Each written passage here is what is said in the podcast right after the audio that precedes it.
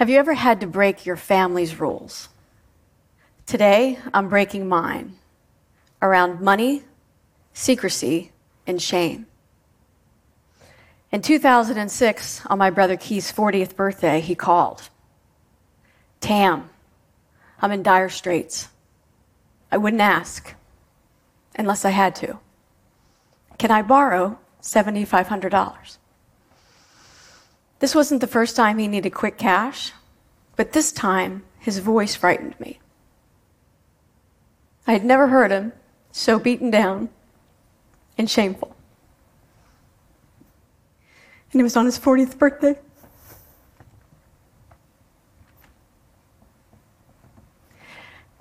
After a few basic questions that we would all ask, I agreed to loan him the money, but under one condition that has the financial professional in the family, I wanted to meet with him and his wife to see what was really happening. Weeks later, we met at the local Starbucks, and I started right in with the tough love budget conversation. You should sell the house, downsize to something you can afford, sell the toys, and Starbucks, give up the $5 a day coffee. You know, all the trappings that we do to keep up with the Joneses. Quickly, my brother and his wife went into a fearsome blame game, and it got messy. I vacillated between therapist and pissed off sister. I wanted them to be better than this. Come on, you two. Get your shit together. Your parents. Grow up and buck up. After we left, I called my mom. But Keith beat me to it. And he told her that I wasn't helpful. In fact, he was hurt and felt ganged up on him. Of course he did. I shamed him with my tough love budget conversation. Two months went by when I received a call Tam, I have bad news. Keith committed suicide last night.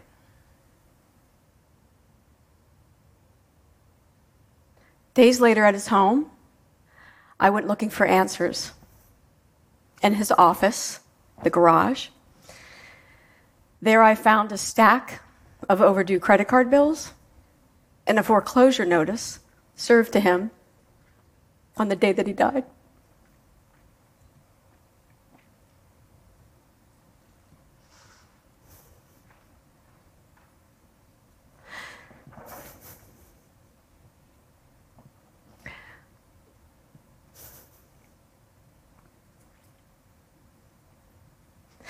My brother left behind his beautiful 10 year old daughter, his brilliant 18 year old son, weeks before his high school graduation, and his wife of 20 years. How did this happen? My brother was caught in our family's money shame cycle, and he was far from alone in this. Suicide rates among adults ages 40 to 64, have risen nearly 40% since 1999. Job loss, bankruptcy, and foreclosures were present in nearly 40% of the deaths, with white, middle aged men accounting for 7 out of 10 suicides. What I've learned is that our self destructive and self defeating financial behaviors are not driven by our rational, logical minds. Instead, they are a product of our subconscious belief systems rooted in our childhoods and so deeply ingrained in us, they shape the way that we deal with money our entire adult lives. And so many of you are left believing that you're lazy, crazy, or stupid or just bad with money. This is what I call money shame. Dr. Brene Brown, a well known shame researcher, defined shame as the intensely painful feeling or experience of believing that we are flawed and therefore unworthy of love and belonging. Based on this definition, here's how I'm defining money shame the intensely painful feeling or experience of believing that we are flawed and therefore unworthy of love and belonging based on our bank account balances, our debts, our homes, our cars, and our job titles. Let me give you a couple examples of what I mean. I believe that we all have money shame, whether you earn $10,000 a year or 10 million. And it's because we give money all of our power. Here's what it would look like if someone that you love or you might have money shame. They play the big shot, always picking up the check, financially rescuing family and friends. They are financially secure, but they live in a state of chronic not enough-ness. They drive a Mercedes, but their budget really only can afford a Honda.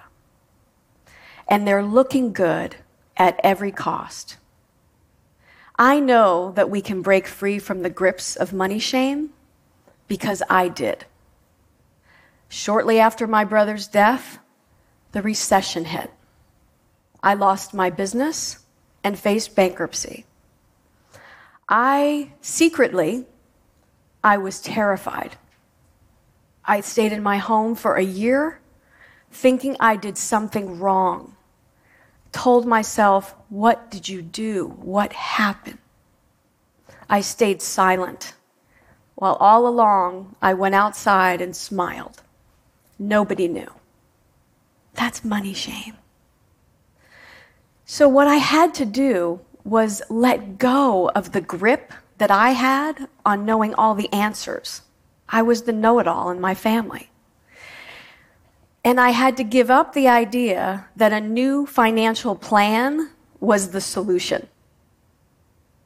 And so, just like everything in my life, for me, I was sent a human to help. And I accepted the help.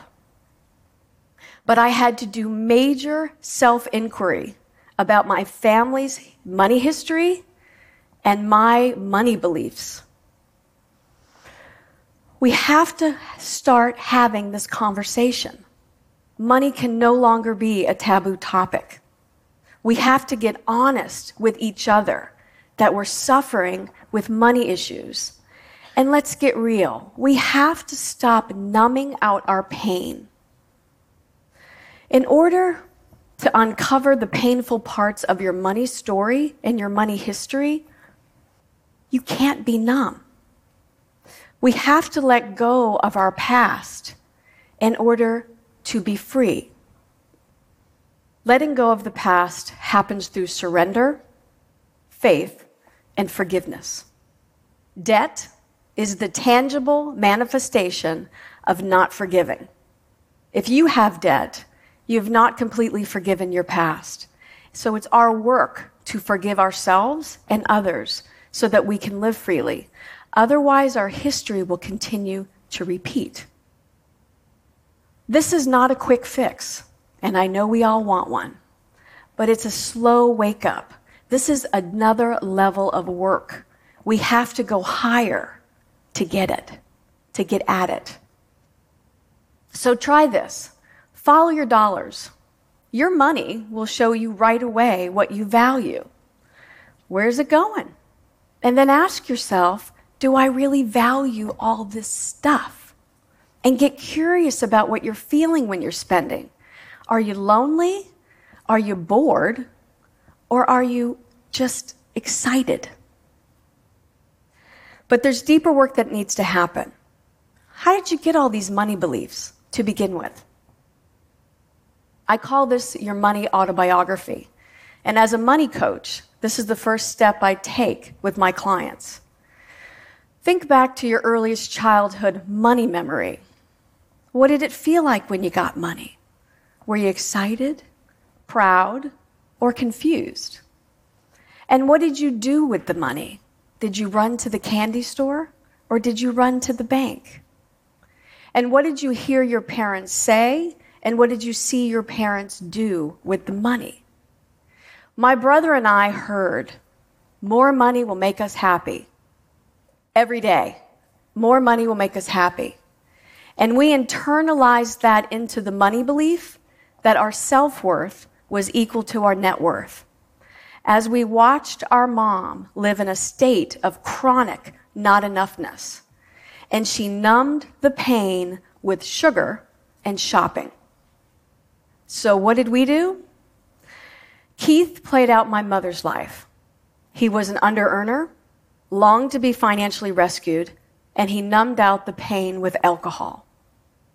I did the opposite. I became a high earner, rescued, rescuer, and I numbed the pain out with self help books. But what we had in common was our money belief. We both believed that our bank account balance was equal to our self worth. Looking back at the Starbucks meeting with my brother, he didn't need a budget in my judgment. He needed a breakthrough from his suffering, and he needed my compassion. Keith was not able to be the one to speak up and break our family money shame cycle. So he left me to do the work and share his legacy. Change is difficult. But in my family, not changing is fatal. So I did the work, and I have experienced deep and profound forgiveness. And as I stand here today, I am living on purpose. I serve and money serves me. It only takes one person in your family to break through the money shame cycle. I want you to be the one. Thank you.